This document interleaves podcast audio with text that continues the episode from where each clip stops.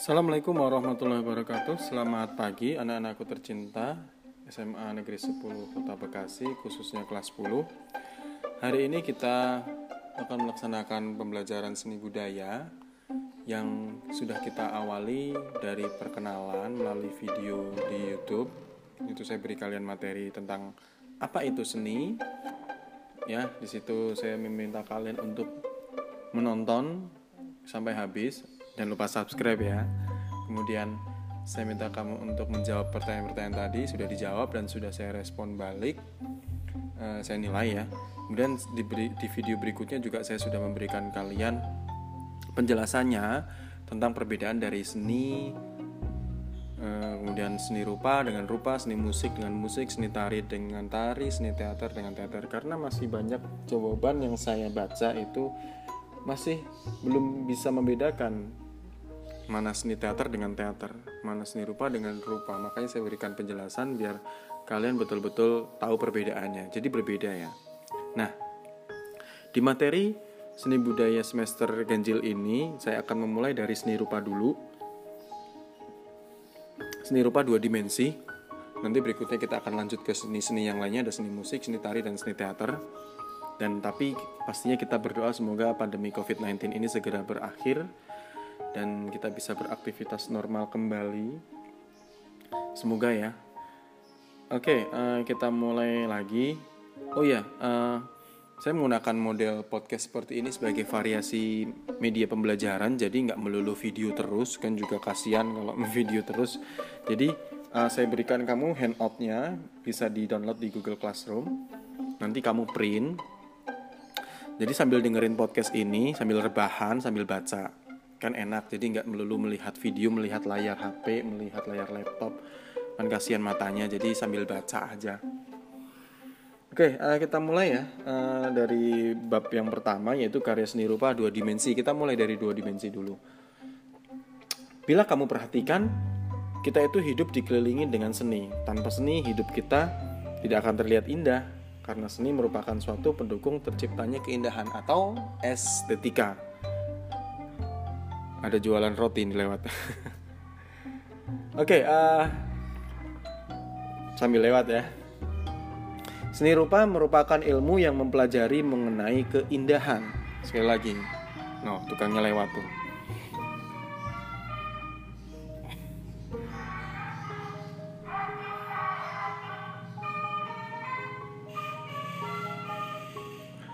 Seni rupa juga dapat dikatakan sebagai ungkapan atas gagasan atau perasaan manusia yang diwujudkan melalui media yang dipakainya. Medianya apa kalau seni rupa? Media visual. Media visual itu yang dapat dilihat dan juga dapat dirasakan melalui indera peraba. Jadi berwujud medianya.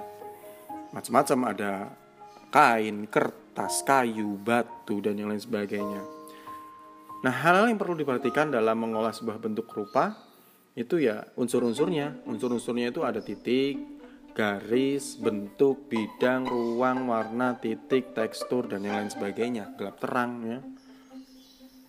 Nah, seni rupa jika dilihat dari wujudnya dapat dibagi menjadi dua macam, yaitu dua dimensi dan tiga dimensi. Kalau dua dimensi itu yang dapat dilihat dari satu arah saja. Ya, pengertiannya adalah karya seni rupa yang dapat dilihat dari satu arah saja. Jadi cuman dari depan saja, dari atas aja, dari samping aja itu namanya karya ini itu namanya karya seni rupa dua dimensi. Atau ada juga yang mengartikan yang cuman memiliki dua ukuran yaitu panjang dan lebar.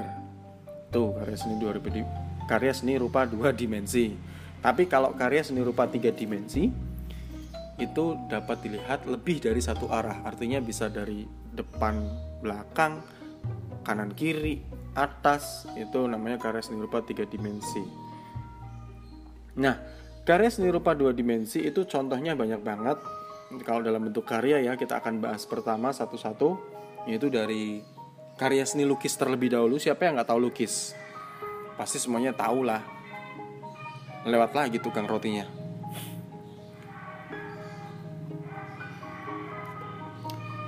Oke, okay, uh, eh, karya seni lukis itu Uh, beda ya dengan gambar ya. Kalau gambar itu mungkin masuknya ke sketsa. Jadi gambar yang gambar yang hanya kamu ambil kertas gambar dengan pensil itu namanya gambar. Tapi ketika di situ sudah ada campuran unsur warna-warna, pakai cat air, cat minyak dan yang sebagainya itu kita bisa mengkategorikan sebagai seni lukis ya. Nah, karya seni lukis ini merupakan karya seni rupa dua dimensi yang menggunakan media seperti kanvas, kertas, papan, dinding, dan kaca atau yang lain sebagainya juga bisa sih sekarang ya modelnya udah banyak banget. Tembok itu uh, jadi sebuah karya graffiti ya kan. Kemudian yang kedua ada namanya karya seni grafis.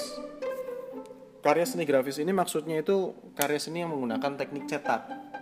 Cetak ya. Jadi uh, dia model menggunakan ada desainnya dulu desainnya dulu. Nah Teknik grafis ini menjadi dibagi lagi menjadi empat teknik. Empat tekniknya itu yang pertama ada cetak datar, merupakan suatu teknik yang memproduksi gambar dengan menggunakan media cetakan yang memiliki permukaan datar atau rata. Jiplak, istilahnya kalau orang ngomong itu jiplak, ya. Jiplak. Atau juga langsung print out. Itu namanya teknik cetak datar. Kemudian cetak tinggi atau relief Cetak tinggi merupakan suatu teknik yang memproduksi gambar dengan cetakan dari bahan yang dicukil sehingga menghasilkan permukaan tinggi dan rendah. Jadi dicukil pakai alat medianya itu, medianya itu ya bisa kayu, bisa batu, ya. Kemudian cetak saring. Yang ketiga cetak saring. Cetak saring merupakan suatu teknik yang memproduksi gambar dengan menggunakan screen sama tadi dengan jiplak, cuman perbedaannya ini screen printing ya. Screen printing ini biasanya dipakai untuk bikin kaos. Kaos sablon. Nah, kaos sablon gitu. Jadi tintanya itu di atas permukaan screen. Nah, tintanya ini nanti kan di eh, kalau bahasa tukang sablon itu digesut ya. digesut. Ya nanti screennya ini akan menembus permukaan media seperti kain. Baju itu sendiri. Yang keempat atau yang terakhir, cetak dalam atau bahasanya intaglio merupakan suatu teknik yang memproduksi gambar dengan menggunakan bahan cetak dari aluminium.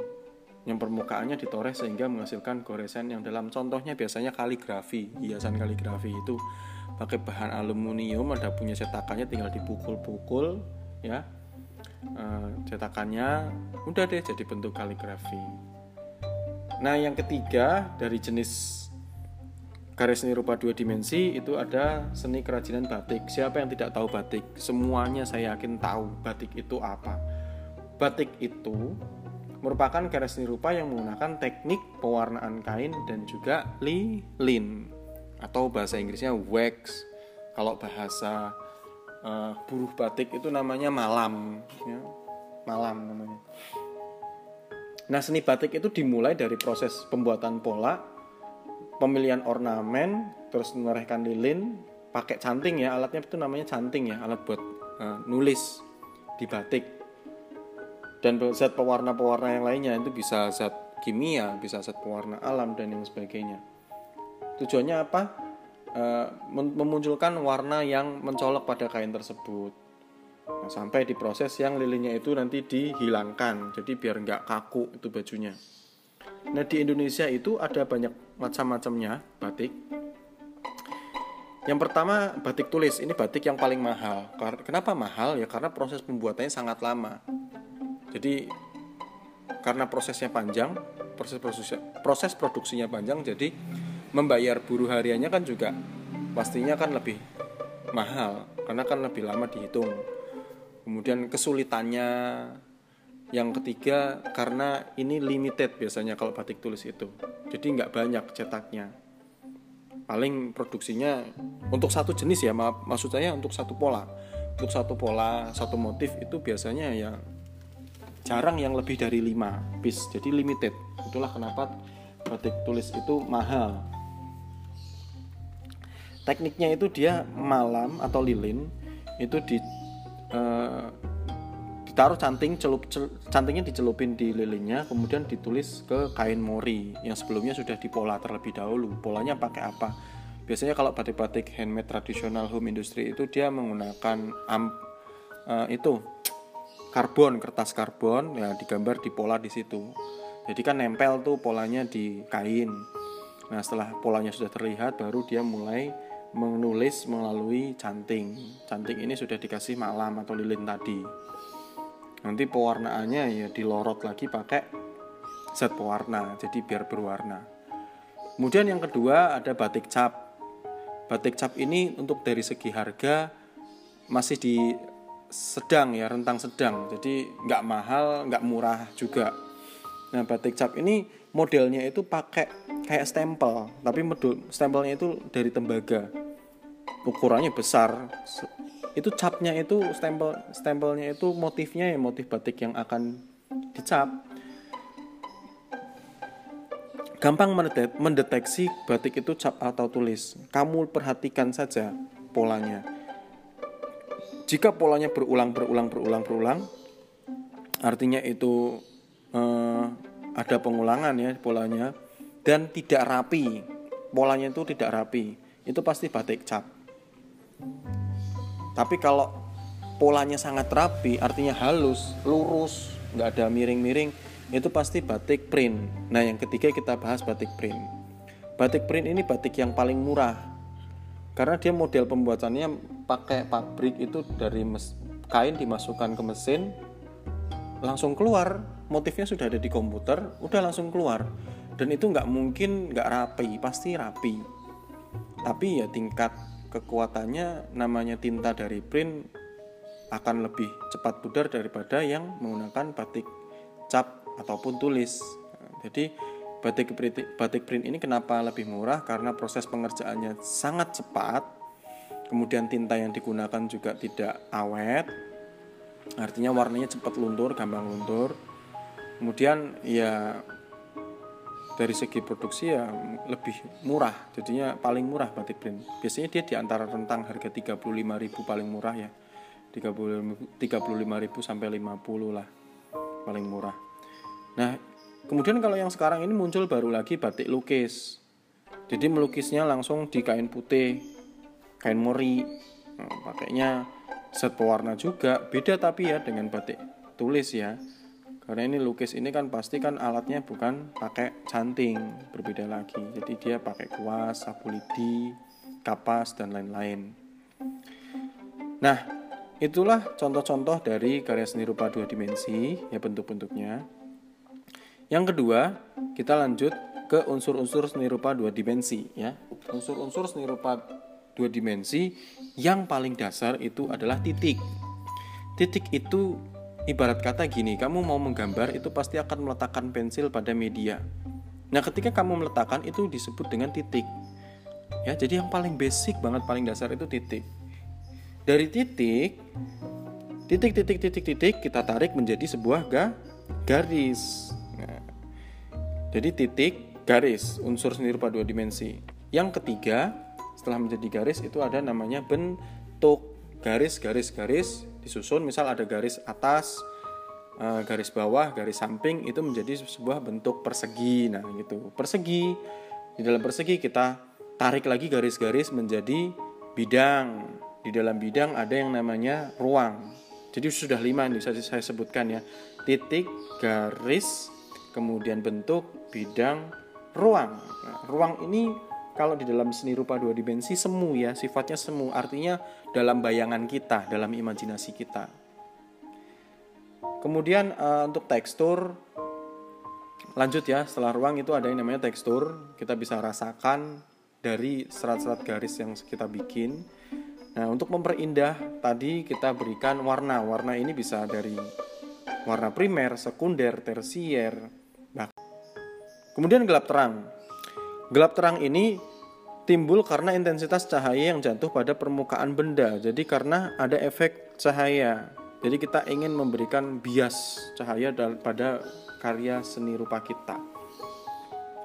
Di handout sudah saya berikan tentang variasi garis dan kesan fisik yang dihasilkannya. Jadi kamu bisa perhatikan saja di handoutnya dan juga uh, pembagian warna primer, sekunder, dan tersier. Jika kalian ada pertanyaan, silahkan komen di Google Classroom uh, tentang materi ini. Bisa di mana saja, di handoutnya juga bisa. Kamu komen di sana, nanti kita akan diskusi di sana juga bisa. Terima kasih sekali lagi atas perhatiannya. Mohon maaf jika ada salah-salah kata. Wassalamualaikum warahmatullahi wabarakatuh. Dah.